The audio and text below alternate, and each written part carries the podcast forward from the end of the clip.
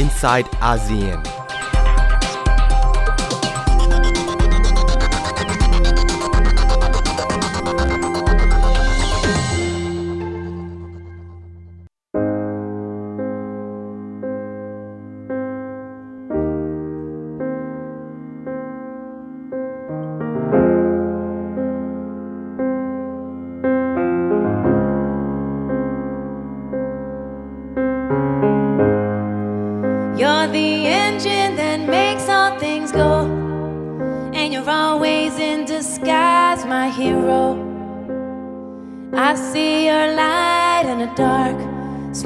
In my face when we all know it's hard. There's no way to ever pay you back. Bless your heart, no, I love you for that. Honest and selfless. I don't know if this helps it, but good job. You're doing a good job, a good job. You're doing a good job, don't get too down. The world needs you you matter, matter, matter, yeah. You're doing a good job, a good job. You're doing a good job, don't get too down. The world needs you now. Know that you matter, matter, matter, yeah. สวัสดีค่ะ ยินดีต้อนรับคุณผู้ฟังเข้าสู่รายการ i n s i ซต์อาเซียน ดิฉันจรันทรโยธาสมุทรทำหน้าที่ดำเนินรายการค่ะ ขณะนี้สถานการณ์โควิด -19 ทั่วโลกก็ยังคงน่าเป็นห่วงอย่างต่อเนื่องนะคะ ยอดผู้ติดเชื้อสะสมสูงกว่า 13 ล้านคนแล้ว แล้วก็มีผู้เสียชีวิตมากกว่า 5 0 0แสนคนสามประเทศที่มียอดผู้ติดเชื้อสูงสุดก็ยังคงเป็นสหรัฐบราซิล และที่ล่าสุดคืออินเดีย ที่มียอดผู้ติดเชื้อ มากกว่า 1 ล้านคนแล้วนะคะ อีกด้านที่ญี่ปุ่นกำลังเผชิญกับการแพร่ระบาดของโควิด -19 อีกระลอก หลังตัวเลขผู้ติดเชื้อรายวันในกรุงโตเกียว เพิ่มขึ้นอย่างต่อเนื่องนะคะ ส่วนหนึ่งเนี่ยน่าจะมาจากการดำเนินมาตรการของทางการที่ญี่ปุ่นทำได้เพียงแค่ขอความร่วมมือนะคะ หลังจากรัฐบาลญี่ปุ่นประกาศยกเลิกสถานการณ์ฉุกเฉินทั่วประเทศเมื่อ ปลายเดือนพฤษภาคมที่ผ่านมา จุดที่มีการระบาดรุนแรงที่สุดเนี่ยก็คือโตเกียวตัวเลขผู้ติดเชื้อใหม่เพิ่มขึ้นจน ขณะนี้ใกล้ถึง 300 คนนะคะ เมื่อวันที่ 16 กรกฎาคมที่ผ่านมา ผู้ติดเชื้อส่วนใหญ่เป็นกลุ่มวัยทำงาน 20-39 แล้วก็มีความเชื่อมโยงกับสถานบันเทิงที่ทำงานแล้วก็คนภายในครอบครัว ตัวเลขผู้ติดเชื้อที่เพิ่มขึ้น ทำให้กรุงโตเกียวต้องประกาศเตือนภัย ไปอยู่ในระดับที่สูงสุดนะคะ อีกจุดหนึ่งที่ถูกจับตาที่ญี่ปุ่นคือฐานทัพสหรัฐอเมริกาในจังหวัดโอกินาวาทางภาคใต้ของญี่ปุ่น ที่มีทหารอเมริกันไม่ต่ำกว่า 130 นายติดเชื้อโควิด -19 ขณะนี้ญี่ปุ่นก็เดินหน้ามาตรการปิดฐานทัพสองแห่งนะคะ คุณพงศทัศน์สุขพงศ์วิเคราะห์เรื่องนี้ค่ะ ญี่ปุ่นถือว่าเป็นอีกประเทศในเอเชียที่กำลังเผชิญกับตัวเลขผู้ติดเชื้อโควิด -19 รายใหม่ที่เพิ่มขึ้น ติดต่อกันนานหลายวันแล้วนะครับ หลังจากที่รัฐบาลของเขายกเลิกประกาศสถานการณ์ฉุกเฉิน ไปเมื่อช่วงปลายเดือนพฤษภาคมที่ผ่านมา ให้คุณผู้ชมดูแผนที่นี้นะครับ จุดที่พบการระบาดรุนแรงก็คือกรุงโตเกียวเมืองหลวงของประเทศครับ ตัวเลขผู้ติดเชื้อเพิ่มขึ้นเรื่อยๆ จนใกล้แตะ 300 คน วันนี้อยู่ที่ 286 คนนะครับผู้ติดเชื้อรายใหม่ส่วนใหญ่อายุ อายุระหว่าง 20ถึง39 ปี มีความเชื่อมโยงกับสถานบันเทิงครับ นอกจากนี้ยังพบการแพร่เชื้อในสถานที่ทำงานแล้วก็ภายในครอบครัวเองด้วยนะครับ เหตุการณ์ที่เกิดขึ้นทำให้ผู้ว่าการกรุงโตเกียวต้องตัดสินใจประกาศ ยกระดับมาตรการเตือนภัยเป็นระดับสูงสุดเมื่อวานนี้ครับเป้าหมายหลักของการประกาศยกระดับมาตรการเตือนภัย คือการขอความร่วมมือให้ประชาชน ใช้ชีวิตอย่างระมัดระวังกันมากขึ้นนะครับ ตั้งแต่การปฏิบัติตามมาตรการควบคุมโรค เข้าร้านที่มีป้ายรับรอง หลีกเลี่ยงการเดินทางออกจากกรุงโตเกียวโดยไม่จำเป็นในระยะนี้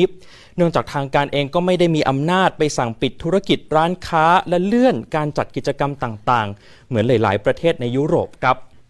นอกจากที่กรุงโตเกียวแล้วอีกจุดหนึ่งที่ถูกจับตามองเป็นพิเศษในขณะนี้ คือฐานทัพอเมริกันในจังหวัดโอกินาวะทางภาคใต้ของญี่ปุ่น หลังจากทหารอเมริกันไม่ต่ำกว่า 130 นายติดเชื้อโควิด -19 นำไปสู่การสั่งปิดฐานทัพ 2 แห่งนะครับ จังหวัดโอกินาวะถือว่าเป็นจุดยุทธศาสตร์สำคัญนะครับ เนื่องจากในขณะนี้มีทหารอเมริกันประจำการอยู่ประมาณ 30,000 นายด้วยกัน ให้คุณผู้ชมดูแผนที่นี้ประกอบไปด้วยนะครับ ปัญหาก็คือพื้นที่ที่เป็นแถบสีม่วงสีเขียวเนี่ยแหละครับ เป็นพื้นที่ควบคุม ของสหรัฐตามข้อตกลงทวิภาคีนะครับทำให้การเข้าไปควบคุมของรัฐบาลเนี่ยทำได้ยาก ทหารอเมริกันและสมาชิกในครอบครัว สามารถเข้าไปได้โดยที่ไม่ต้องไปผ่านมาตรการคัดกรองอะไร บางคนเข้าไปแล้วยังให้ข้อมูลเท็จด้วยนะครับ เช่น บอกว่าจะเช่ารถยนต์ไป แต่ว่าสุดท้ายก็ไปใช้บริการเครื่องบินโดยสารภายในประเทศ เรื่องนี้ยิ่งสร้างความไม่พอใจให้กับคนในท้องถิ่นเป็นอย่างมากนะครับ แน่นอนว่าประเด็นนี้ผู้ว่าการจังหวัดโอกินาวะต้องร้องขอให้รัฐมนตรีกลาโหมญี่ปุ่น แจ้งไปยังกองทัพสหรัฐ ให้เปิดเผยข้อมูลผู้ติดเชื้อ แลกเปลี่ยนข้อมูลกันมากขึ้น นอกจากนี้ยังเรียกร้องให้ทหารอเมริกันและครอบครัวที่เดินทางเข้ามาในจังหวัดโอกินาวะต้องกักตัวภายในฐานทัพด้วยครับแน่นอนว่าการพบผู้ติดเชื้อเป็นกลุ่มทั้งในกรุงโตเกียวและจังหวัดโอกินาวะ ย่อมทำให้เกิดความกังวลใจถึงระบบสาธารณสุขในประเทศมากขึ้นนะครับ แต่ว่าคนไทยที่อาศัยอยู่ในกรุงโตเกียวเวลานี้บอกว่ารัฐบาลท้องถิ่นยังสามารถรับมือกับสถานการณ์ได้อยู่ครับ เวลานี้เนี่ยยังรับมือได้อยู่ครับ เพราะว่าจำนวนเตียงที่เขามีอยู่เนี่ย เตียงมันยังไม่ได้เต็ม แต่ว่ามันค่อนข้างที่จะเต็มมากยิ่งขึ้นไปเรื่อยๆแล้วนะครับหมายถึงว่าจากหนึ่งพันเตียงเนี่ยตอนนี้มันเป็นหกร้อยเตียงแล้ว เพราะฉะนั้นมันคือใกล้ใกล้เคียงจำนวนที่จะเต็ม โคต้าที่มีนะครับ เพราะฉะนั้นเขาก็เลยต้องมีการเตรียมเตียงผู้ป่วยเพิ่มขึ้นจากหนึ่งพันเป็นสองพันแปดร้อยเตียง แต่ทีนี้เนี่ยจำนวนผู้ป่วยหนักนะครับ ที่ต้องใช้เครื่องช่วยหายใจหรือเครื่องมือพิเศษต่างๆเนี่ยตอนนี้ยังมีอยู่ที่ไม่ถึงสิบคนนะครับ ถ้าเกิดผมจะไม่ผิดจากเมื่อวานนี้ประมาณหกคนครับ เพราะฉะนั้นคือหกคนจากหนึ่งร้อยคนที่เขาสามารถรับได้ มันก็เลยยังรู้สึกว่ายังยังไม่ได้มีปัญหาหนักขนาดนั้น นี่ถือเป็นโจทย์ใหญ่ของรัฐบาลญี่ปุ่นนะครับ คุณพรบดีคุณวราวิทย์แม้ว่าจะมีโครงการพยายามผลักดันโครงการให้เกิดการกระตุ้นเศรษฐกิจภายในประเทศอย่างเราเที่ยวด้วยกันในประเทศไทยแบบนี้แหละ แต่ว่าประชาชนก็ส่งเสียงสะท้อนเหมือนกันว่าโครงการนี้อาจจะยิ่งทำให้เกิดการแพร่เชื้อเป็นวงกว้างมากขึ้นด้วยครับ อีกด้านนะคะ สถานการณ์การระเมิดการกักตัวของทหารอียิปต์ในระยองนำไปสู่คำถามว่า การติดเชื้อโควิด -19 ภายในกองทัพอียิปต์เนี่ยมีปัญหามากน้อยเท่าไหร่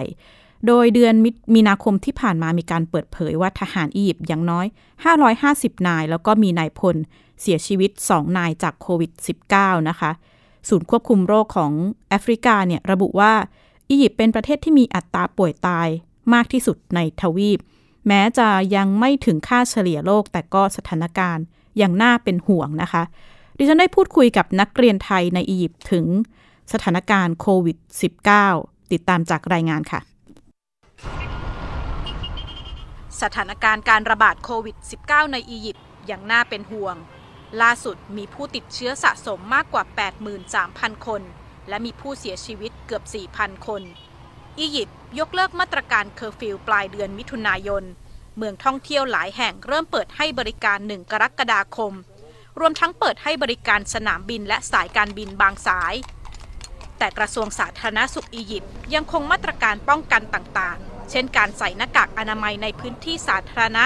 และจำกัดการให้บริการสถานที่ต่างๆ รวมทั้งยังไม่อนุญาตให้ละหมาดในวันศุกร์แม้การใช้ชีวิตประจำวันจะสะดวกขึ้น เนื่องจากการยกเลิกมาตรการเคอร์ฟิวร้านค้าและบริการต่างๆ เริ่มกลับมาให้บริการ แต่นักเรียนนักศึกษาไทยในอียิปต์ระบุว่าสถานการณ์การติดเชื้อยังน่าเป็นห่วง สถานการณ์ตอนนี้ค่อนข้างแย่เลยทีเดียวครับ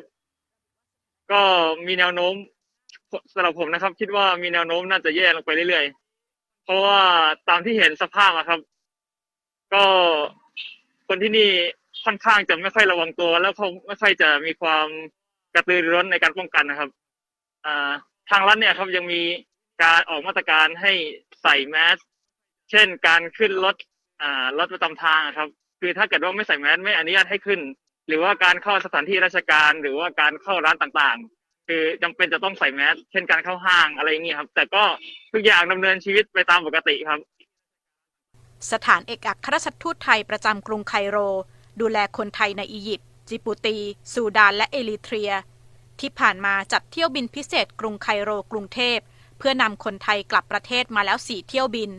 และเที่ยวบินที่5ถึง7เตรียมนำคนไทยเดินทางกลับภายในเดือนกรกฎาคมนี้ จากกรณีการละเมิดมาตรการกักตัวของทหารอียิปต์ที่เดินทางมาไทย และศูนย์บริหารสถานการณ์โควิด -19 ประกาศยุติเที่ยวบินกองทัพอากาศอียิปต์ที่ได้อนุญาตไปแล้ว 8 เที่ยวบินทำให้คนไทยในอียิปต์กังวลว่าสถานการณ์ดังกล่าว จะกระทบต่อเที่ยวบินเดินทางกลับไทย ก็ล่าสุดนะครับที่ได้คุยกับทางพี่สถา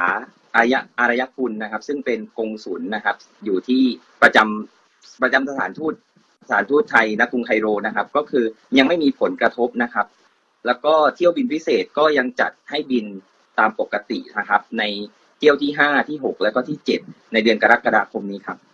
นักเรียนไทยในอียิปต์ระบุว่าขั้นตอนการเดินทางกลับไทยค่อนข้างรัดกุม ผู้ที่ประสงค์เดินทางกลับไทย ต้องลงทะเบียนกับสถานทูต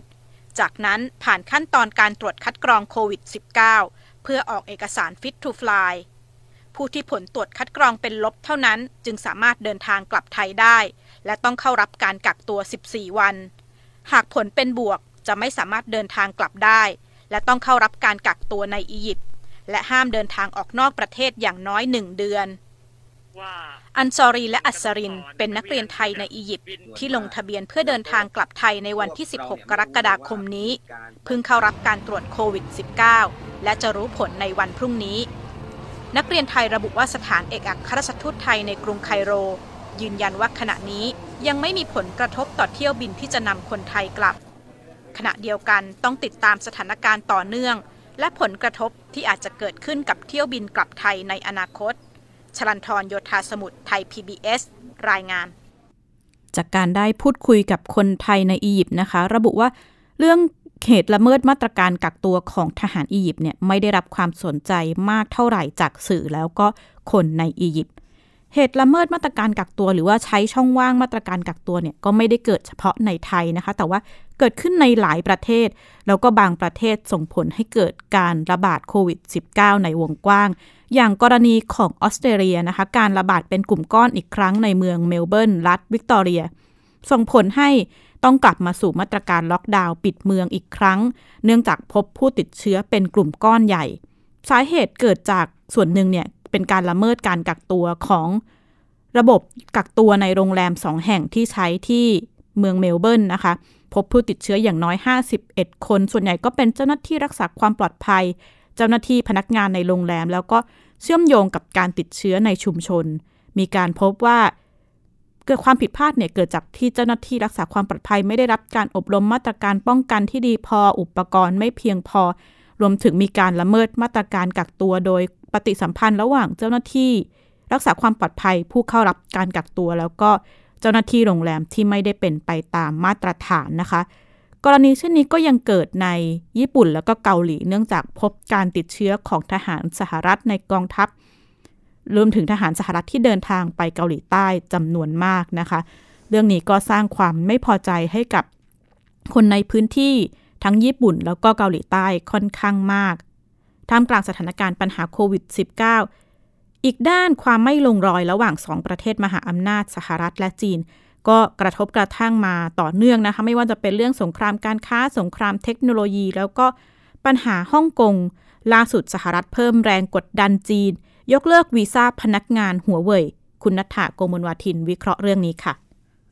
ขณะนี้สถานการณ์ความตึงเครียดระหว่างจีนและสหรัฐเกิดขึ้นแทบจะรายวันเลยนะคะ และได้เห็นการออกมาตอบโต้กัน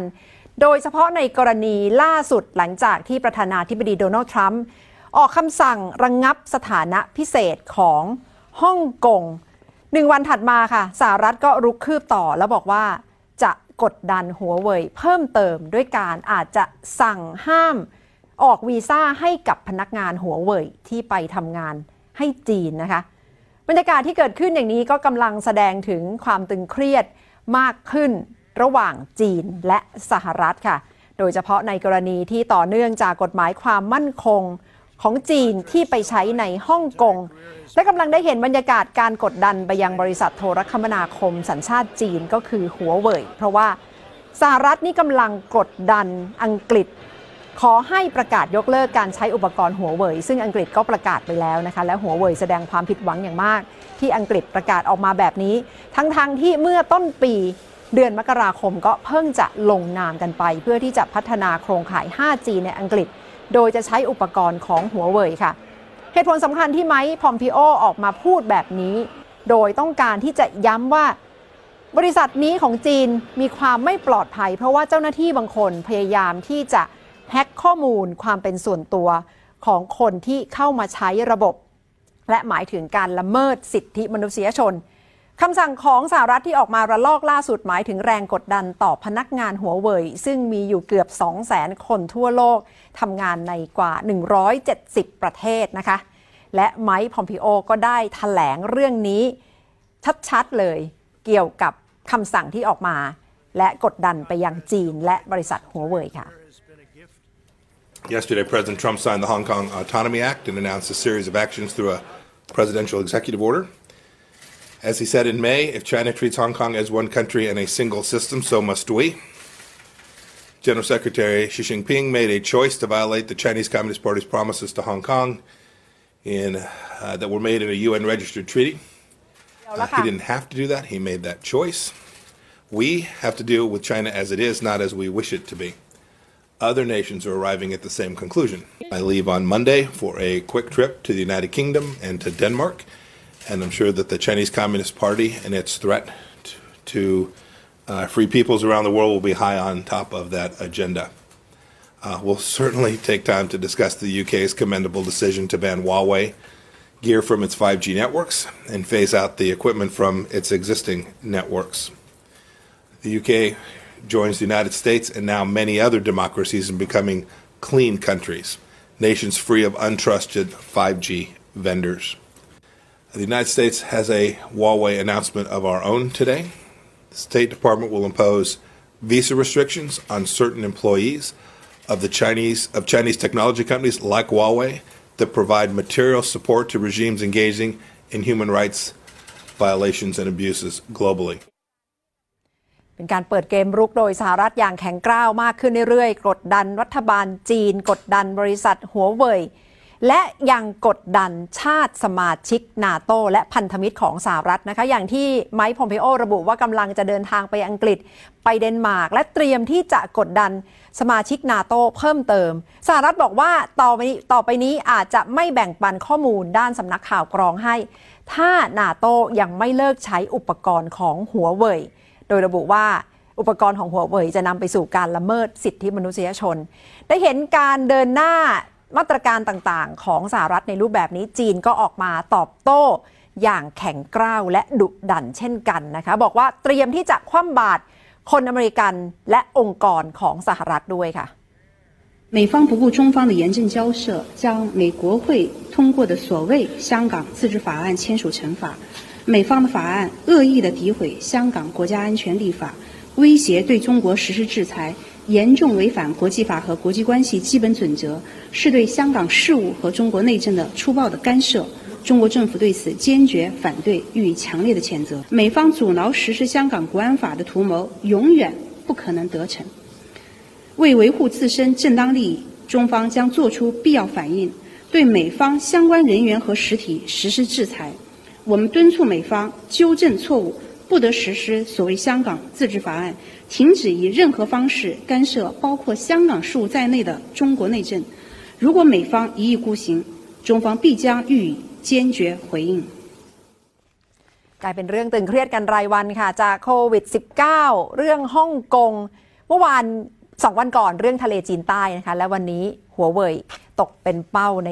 การกดดันกันระหว่างจีนและสหรัฐโดยตรงค่ะ และถ้าพูดถึงการสื่อสาร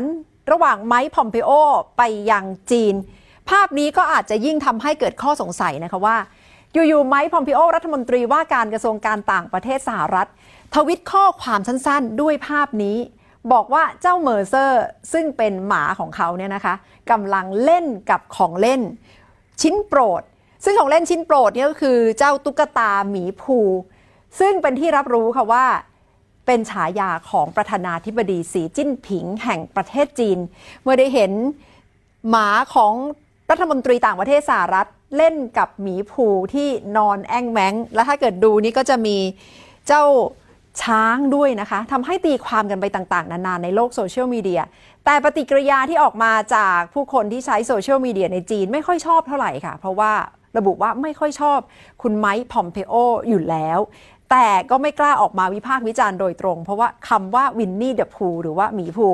ถูกแบนถูกเซ็นเซอร์ในโซเชียลมีเดียของจีนนะคะ เพราะว่าเท่ากับเป็นการล้อเลียน ท่านประธานาธิบดีสีจิ้นผิง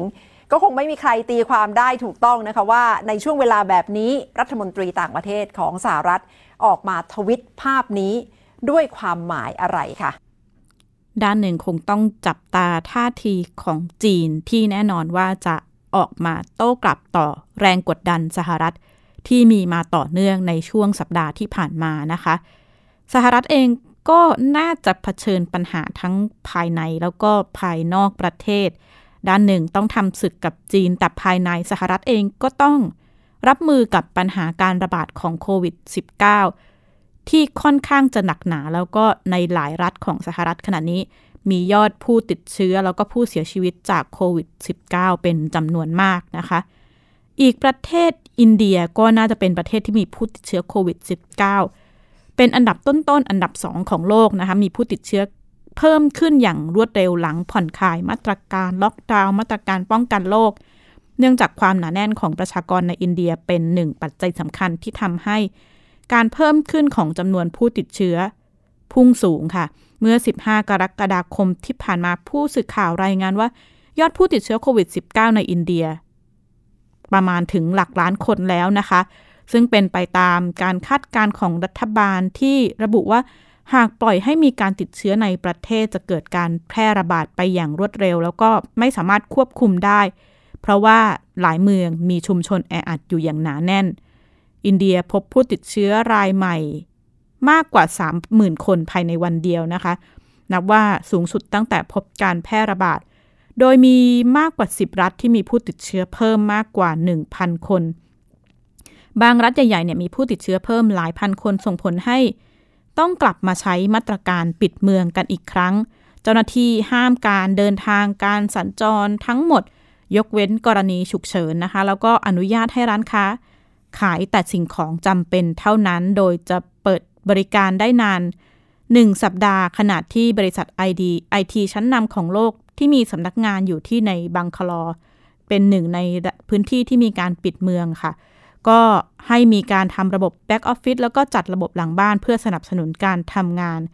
ของสำนักงานแล้วก็ลูกค้าทั่วโลก โดยให้พนักงานเนี่ยเข้าไปทำงานได้เพียงครึ่งหนึ่งของจำนวนปกติเท่านั้นนะคะ เช่นเดียวกับรัฐพิหาร ซึ่งเป็นพื้นที่ล่าสุดที่เดินหน้ามาตรการล็อกดาวน์อีกครั้งเมื่อวันที่ 16 กรกฎาคมนะคะ ประชากรในพื้นที่นี้ ประมาณ 125 ล้านคนต้องอยู่ในบ้าน เป็นเวลานานกว่า 15 วันหลังพบผู้ติดเชื้อรายใหม่ เกิน 1,000 คนติดต่อกัน 3 วันทำให้มียอดผู้ติดเชื้อสะสม 19,000 คนแล้วก็ยังมีอีกหลายเมืองที่มีแนวโน้มกลับมา บังคับใช้มาตรการป้องกันโรคด้วยการล็อกดาวน์อีกครั้งหลังผู้ติดเชื้อเพิ่มขึ้น นอกจากมาตรการปิดเมือง อีกหนึ่งมาตรการควบคุมโรคที่หลายเมืองในอินเดียนำมาบังคับใช้คือการบังคับให้สวมหน้ากากอนามัยในที่สาธารณะนะคะ ซึ่งประชาชนจำนวนไม่น้อยก็จะไม่เคยชินแล้วก็อาจจะไม่พอใจมากนัก เป็นเหตุให้ตำรวจในอินเดียต้องเข้ามาบังคับใช้กฎหมายอย่างเข้มงวด ด้วยการลงโทษแล้วก็ปรับผู้ที่ไม่สวมหน้ากากนะคะ และนี่คืออินไซต์อาเซียนวันนี้เราก็ได้พูดถึงสถานการณ์การระบาดของโควิด -19 ในหลายประเทศทั่วโลก ที่ดูจะน่าเป็นห่วงรวมถึง สถานการณ์ความขัดแย้งระหว่างสองประเทศมหาอำนาจจีนและสหรัฐ อาทิตย์หน้ามีข่าวอัปเดตสถานการณ์อย่างไรทั้งในทั่วโลกแล้วก็ในอาเซียน ดิฉันจะนำมาพูดคุยกับคุณผู้ฟังอีกครั้ง และพบกันใหม่สัปดาห์หน้า วันนี้ลาไปก่อนค่ะ สวัสดีค่ะ